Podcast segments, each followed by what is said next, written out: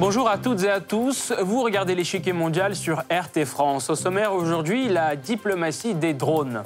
Puissant instrument de hard power, le drone permet à la fois de consolider les alliances et aussi de se positionner sur un marché Alors, comment la diplomatie des drones affecte-t-elle l'environnement géopolitique actuel?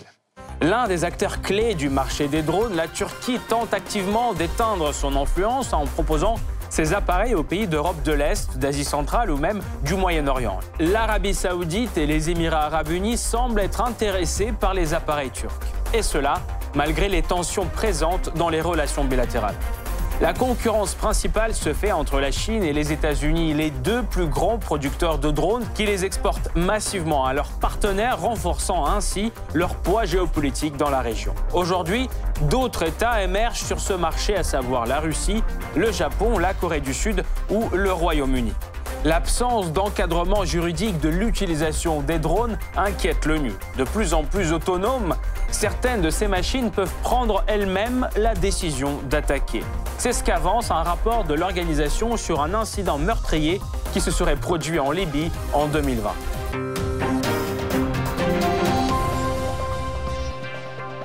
Avant de poursuivre, voici ce qu'il faut savoir sur les principaux producteurs de drones militaires qui dominent aujourd'hui le marché c'est le Blitz. Aujourd'hui, plus de 100 pays disposent de drones militaires. Selon les informations du Centre de politique de sécurité de Genève, la position dominante sur le marché revient aux États-Unis qui exportent leurs drones dans plus de 20 pays, y compris la France, le Royaume-Uni et l'Australie. Ce sont avant tout les modèles MQ-9 Reaper et RQ-4 Global Hawk. Cette domination américaine est contestée par la Chine et la Turquie. Pékin fournit principalement deux modèles de drones, le CH4 et le Wing Lung. Ils ont été achetés euh, par au moins 10 pays, notamment le Pakistan, le Nigeria, le Myanmar ou encore l'Égypte. Quant à la Turquie, elle exporte ses Bayraktar TB2 à l'Azerbaïdjan, à la Pologne, au Maroc, au Qatar et aussi à l'Ukraine. Israël s'impose aussi comme un exportateur majeur. Ces séries de drones Hermès et Héron sont fournis à 50 pays. L'Iran, lui, exporte ses modèles Shahed 129 et Mohajer 6 dans des pays comme la Syrie ou encore l'Éthiopie.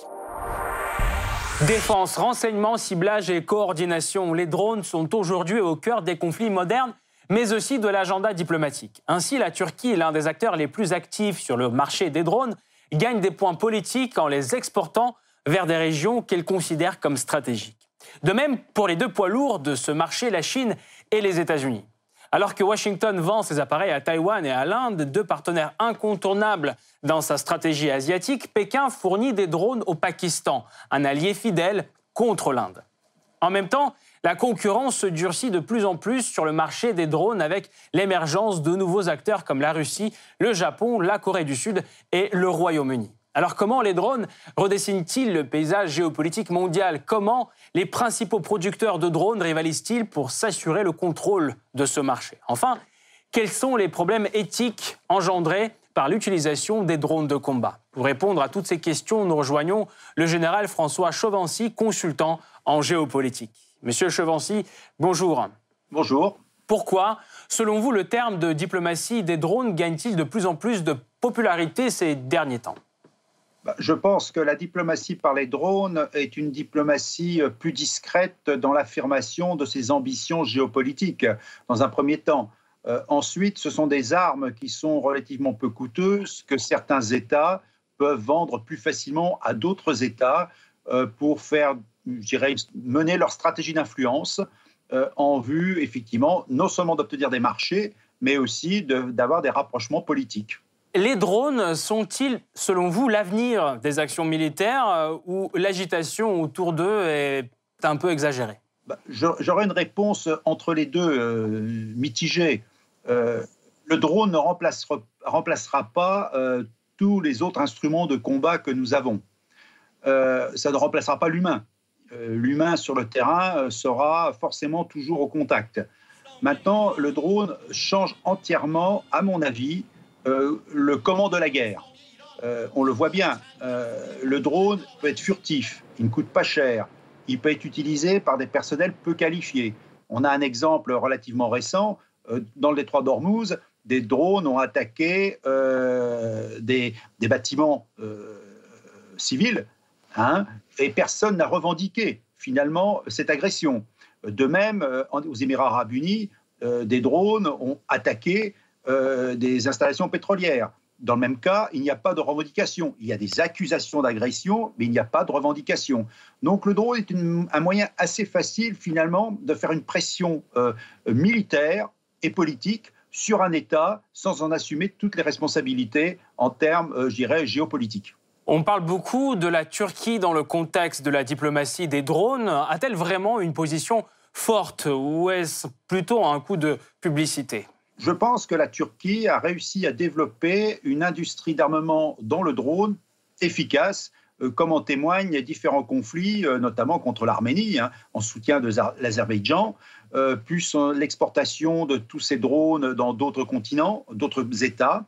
Donc moi, j'ai l'impression quand même, et on voit le résultat sur le terrain en principe, hein, c'est que les drones turcs aujourd'hui ont acquis une réputation d'efficacité, euh, qui fait que euh, c'est un fond de la Turquie un, acteur important euh, du monde de l'armement, sachant que Erdogan a, dit depuis plusieurs années qu'il voulait que son pays soit un grand exportateur d'armement, ce qui n'est pas tout à fait aujourd'hui. Merci beaucoup, Monsieur Chevancy. Nous allons poursuivre notre analyse tout de suite, mais nous vous retrouverons à la fin de cette émission pour plus de détails sur ce thème. Merci encore. Un des principaux acteurs sur le marché des drones, la Turquie mise gros sur ses Bayraktar pour resserrer ses liens avec les partenaires régionaux. L'exemple le plus parlant est l'Ukraine. Le 3 février, Erdogan et Zelensky se rencontrent à Kiev. Plusieurs heures de négociations aboutissent à un accord qui prévoyait la production de Bayraktar turcs sur le territoire ukrainien. En effet, les drones constituaient l'un des sujets clés de la coopération militaire turco-ukrainienne. Tout commence en 2019 lorsque Kiev achète six drones turcs. Depuis, les commandes explosent. En octobre 2021, l'un des drones a été utilisé lors d'un combat réel visant une position d'artillerie des rebelles du Donbass. Un accord sur la création d'un centre d'entraînement et de maintenance pour les drones Bayraktar est également conclu entre Kiev et Ankara. Très avantageuse pour l'Ukraine, cette coopération permet aussi à Erdogan de gagner des points politiques alors qu'il souhaitait s'imposer en tant que médiateur entre la Russie et l'Ukraine. Nous voulons que la paix prévale. Nous pouvons être médiateurs dans le processus de paix entre la Russie et l'Ukraine. La Turquie applique aujourd'hui sa diplomatie des drones dans plusieurs régions dans le monde, notamment là où elle a des intérêts stratégiques particuliers.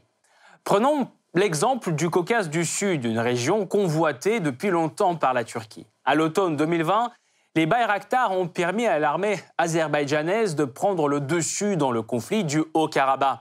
Dès lors, la coopération ne cesse de se renforcer entre les deux États dans quasi tous les domaines commerce, investissement, énergie, défense. L'autre exemple est la Libye, appuyée par des drones turcs. L'armée du chef du gouvernement d'union nationale, Fayez al-Sarraj, réussit en 2020 à arrêter l'offensive du maréchal Khalifa Haftar et à lancer une contre-offensive. La Libye, l'Azerbaïdjan ou la Syrie, les succès des drones turcs et surtout leur prix relativement bon marché suscitent un intérêt croissant à l'international. Selon le fabricant Baykar, 13 pays ont déposé leurs commandes pour la fin de l'année 2021. D'autres s'y intéressent, comme par exemple l'Arabie saoudite. Le 16 mars 2021, le président turc Recep Tayyip Erdogan dévoile les intentions d'Oriyad, rival d'Ankara dans la région, d'acheter des drones turcs. Quelques jours plus tard, le magazine américain Defense News révèle les projets de deux entreprises saoudiennes de produire le drone, le Karayel SU, sous licence turque. Peut-il s'agir d'un pas vers la normalisation? La même question se pose pour les Émirats arabes unis qui manifestent aussi un intérêt pour les drones turcs.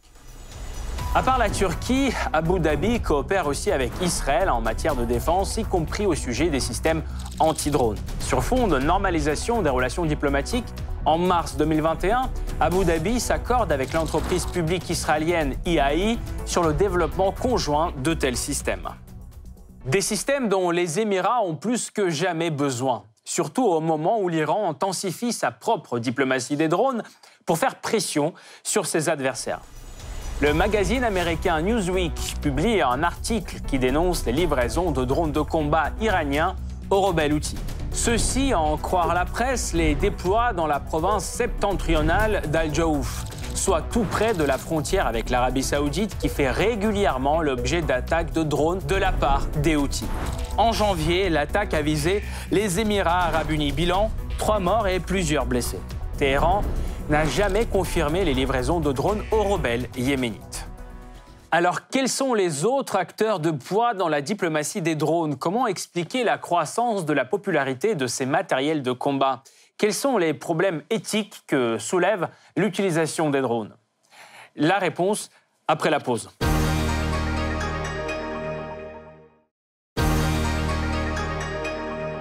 La diplomatie des drones porte ses fruits. En plus d'un renforcement des relations bilatérales et des bénéfices économiques, ces appareils permettent aux pays producteurs de promouvoir leurs intérêts stratégiques dans différentes régions du monde.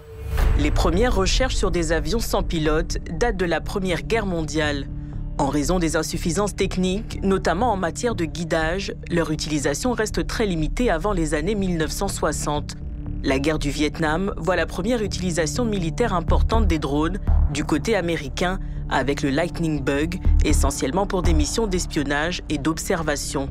Cependant, dans le cadre de la guerre froide, l'essor des satellites de reconnaissance va entraîner un désintérêt américain provisoire pour le secteur. Un autre acteur important émerge dans les années 70.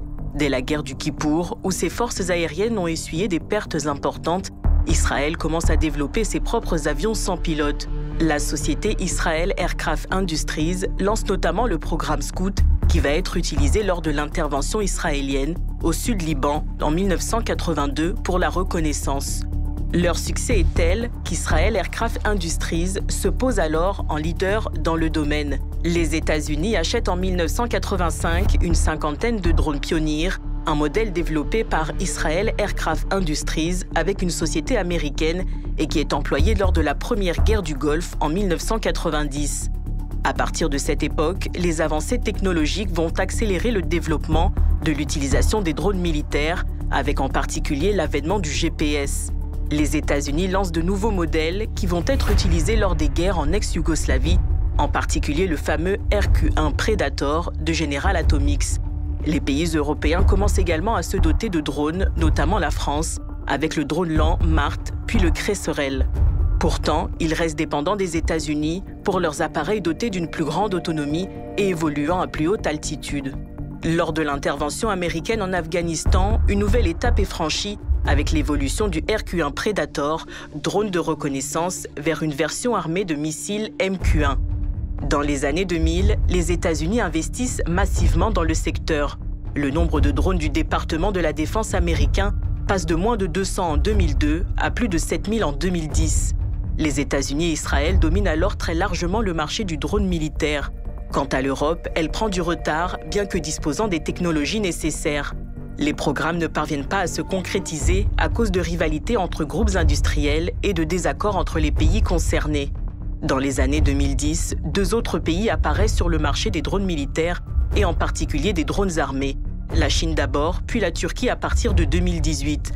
Alors que les États-Unis vendent leurs drones armés auprès d'une liste très restreinte de pays, Pékin et Ankara s'adressent à d'autres clients en offrant des appareils moins performants mais plus abordables.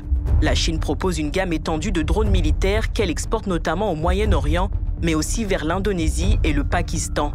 Quant aux drones turcs de la société Baykar, après avoir été utilisés avec succès contre le PKK en Turquie même, puis en Syrie et en Libye, ils sont achetés par le Qatar, l'Azerbaïdjan, l'Ukraine, le Maroc et même par la Pologne. En 2019, une étude estimait que près d'une centaine de pays disposaient de drones militaires, de plus, plus d'une vingtaine, telles que la Russie, l'Indonésie, le Pakistan, l'Arabie saoudite, l'Afrique du Sud, la Corée du Sud ou encore Taïwan, ont déjà ou développent des programmes de drones armés. Un autre acteur émergent sur le marché des drones militaires est la Chine. Pékin domine déjà l'industrie des drones commerciaux avec une part de marché de plus de 80% et ce savoir-faire le propulse aussi dans le domaine des drones de combat. Entre 2010 et 2020, la Chine a vendu 220 appareils à 16 pays, avec une hausse notable des commandes ces dernières années. La plupart de ses clients se trouvent au Moyen-Orient, l'Arabie saoudite, les Émirats arabes unis, l'Égypte et l'Algérie qui utilisent les drones chinois dans les conflits au Yémen et en Libye. En Afrique, les drones vendus par Pékin arment les opérations anti-insurrection au Nigeria et en Éthiopie. Ces ventes semblent venir conforter les alliances que la Chine tente de nouer avec ces pays. En Asie, Pékin fournit des drones à un allié déjà fidèle, le Pakistan, pour booster ses capacités militaires face à leur rival commun, l'Inde. Ces succès placent la Chine en tête des exportateurs mondiaux de drones armés. Quel est le secret de cette ascension? Tout d'abord, c'est le prix de ces appareils. Selon Forbes, le drone américain MQ-9A Reaper coûte près de 32 millions de dollars. Son concurrent chinois, le CH4, coûterait 6 fois moins. Et le dernier modèle chinois, le CH6, est évalué à un quart du prix du concurrent américain. Deuxièmement, Pékin profite de la politique américaine très restrictive d'exportation de technologies sensibles. Washington refuse souvent des demandes sur fond de considérations sécuritaires, un vide que Pékin est prêt à combler. Ainsi, en 2015, l'Irak s'est vu refuser sa demande de Predator XP américain. L'année suivante, il achète deux CH-4B chinois. Une stratégie à succès qui commence à inquiéter Washington depuis quelques années. Nos adversaires, notamment la Chine, ont adopté des stratégies délibérées et à long terme visant à perturber nos partenariats en cherchant à remplacer les États-Unis en tant que fournisseur crédible de choix. Comment les États-Unis tentent-ils donc de résister à cette avancée chinoise? En juillet 2020, l'administration Trump adoucit les règles d'exportation de drones et commence à en profiter immédiatement. Elle conclut des accords pour vendre les Reapers aux Émirats arabes unis et à Taïwan, juste au moment de la hausse des tensions de ce dernier avec la Chine. La même année, la vente des Reapers est approuvée pour le Maroc en récompense pour sa reconnaissance d'Israël. De plus, l'administration Biden se penche sur les ventes possibles de drones armés au Qatar et à l'Indonésie pour couper l'herbe sous le pied aux concurrents. Et aussi à l'Inde, pilier de la stratégie asiatique de l'administration américaine. D'ailleurs, New Delhi développera des drones militaires conjointement avec Washington. Reste à voir si cette mesure aidera Washington à bousculer Pékin et à renforcer ses alliances. D'ailleurs, les États-Unis devront bientôt faire face à un autre concurrent ambitieux, la Russie. Moscou vient seulement d'entrer sur le marché des drones armés. La Russie conclut son premier contrat en janvier 2021 avec la Birmanie. Les responsables russes parlent aussi d'une dizaine de contrats en cours de négociation sans préciser les clients potentiels. Pour l'instant, la Russie propose seulement deux modèles de drones mais prévoit d'élargir cet éventail et vise jusqu'à 10% du marché mondial.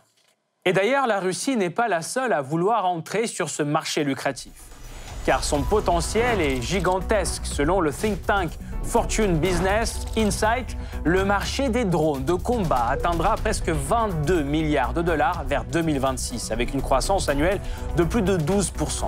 Plusieurs pays cherchent à se réserver une part de ce gâteau et développent leur propre technologie, parmi eux des poids lourds comme le Japon, la Corée du Sud et le Royaume-Uni. Pourtant, ce développement poussé pourrait bientôt se heurter à une vague croissante d'opposition à l'utilisation des drones. Le manque d'encadrement de leur utilisation et un nombre croissant d'incidents meurtriers pour les civils inquiètent déjà jusqu'à l'ONU. À ce jour, il n'existe pas de normes solides régissant le développement, la prolifération, l'exportation ou la capacité d'utilisation de la force des drones. Il n'y a aucune transparence, aucune surveillance efficace et pas de responsabilité. L'ONU est particulièrement préoccupée par l'émergence de drones de combat complètement autonomes qui peuvent prendre une décision fatale. Un incident se serait par exemple produit en mars 2020 en Libye. Le danger potentiel pousse les Nations Unies à se pencher sur l'interdiction totale de ces systèmes fin 2021. Pourtant, les négociations peinent à décoller, freinées par l'opposition de la part des pays producteurs des drones intelligents, les États-Unis, l'Inde et la Russie. Quelles sont les perspectives sur le champ diplomatique de ce secteur encore peu régulé? Pour y voir plus clair, nous rejoignons de nouveau le général François Chevancy, consultant en géopolitique. Monsieur Chevancy, à part la Turquie, quels sont les acteurs sur l'échiquier mondial qui pratiquent la diplomatie des drones mais passent sous les radars selon vous? Je n'ai pas l'impression que ce soit le cas aujourd'hui. Je dirais qu'il y a des États dits puissances émergentes qui utilisent ce moyen pour se faire valoir en termes de diplomatie et en termes de puissance, comme la Turquie. Maintenant, quand vous prenez les grands États, cela fait partie de leur panoplie d'armement et c'est plutôt l'objet finalement d'échanges sur les capacités militaires qu'on veut donner ou pas. Prenons l'exemple du Sahel. Euh, il est certain qu'initialement, euh, les Français euh, n'avaient pas tous les drones nécessaires pour combattre les islamistes. Ce sont les Américains qui leur ont procuré une partie de ces moyens dans un temps initial. Ce qui a conduit finalement les Français, qui n'avaient pas une grande industrie du drone, à acheter du matériel américain et je crois même israélien. Donc euh, voilà, je pense qu'il y a deux, choses. Il y a d'un côté l'industrie d'armement dans son ensemble pour les grandes puissances dans ce domaine, et puis ces puissances émergentes, mais avec euh, des approches différentes. Les États-Unis conserveront-ils leur suprématie sur le marché des drones, des drones militaires? Ou pensez-vous que d'autres pays producteurs pourraient les rattraper? Nous sommes dans un jeu de concurrence euh, économique, dans un premier temps. Maintenant, reprenons le budget américain de la défense. 700 euh, milliards de dollars en gros, hein, ce qui est énorme. La puissance de l'industrie d'armement américaine, euh, cela fait partie, euh, je dirais, d'une certaine forme d'hégémonie, parce qu'ils ont une capacité de recherche et de développement que beaucoup d'États n'ont pas les moyens de fournir. Donc je vois mal aujourd'hui comment on pourrait remettre en cause cette suprématie euh, américaine dans le domaine de l'armement d'une part et d'autre part dans la fabrication et l'imagination sur les drones. Et on voit bien aujourd'hui, euh, il y a une évolution doctrinale qui se fait euh, en utilisant l'intelligence artificielle, en, en, utilisant des unités au combat, type d'expérimentation avec des hommes, des robots, des drones, donc on a une évolution qui se fait et je pense que les Américains seront pendant très longtemps les leaders euh, de ce domaine-là grâce à leur capacité de recherche. Quelles sont les perspectives de l'Union européenne sur, sur ce marché selon vous? Il y a des euh, orientations aujourd'hui pour essayer d'avoir un drone européen. Vous avez l'Eurodrone qui a été, euh, qui est l'un des projets qui est en cours, mais maintenant nous savons tous, il faut un certain temps avant que ça se réalise, je dirais, industriellement. Euh, mais c'est en cours. Et puis, vous avez quand même un autre souci, ce qu'on n'a pas du tout évoqué. Là, on parle d'armement, finalement, avec des États qui utiliseraient les drones sans état d'âme. Il y a quand même un, débat, euh, au moins dans les démocraties occidentales, sur l'usage des drones. Est-ce qu'on peut laisser à la seule machine euh, le soin d'éliminer un ennemi quelle est la part qu'on donne à l'humain pour contrôler l'usage de la force, puisque les drones, petit à petit, grâce à l'intelligence artificielle, peuvent devenir de plus en plus autonomes à défaut d'être indépendants. Et là, on retombe sur des images qu'on a vues dans certains films, Terminator par exemple, avec un clin d'œil, euh, qui effectivement fait imaginer que le robot, euh, le drone, euh, tout ceci pourrait nous échapper si l'humain n'était pas en mesure de contrôler les effets destructeurs de ces outils de guerre. Merci beaucoup. Je rappelle, le général François Chevancy, consultant en géopolitique, était aujourd'hui avec nous pour cet éclairage. Merci encore. Cette partie-là n'est pas encore terminée. La semaine prochaine, une nouvelle partie vous attend avec d'autres pions sur l'échiquier mondial. À bientôt sur RT France.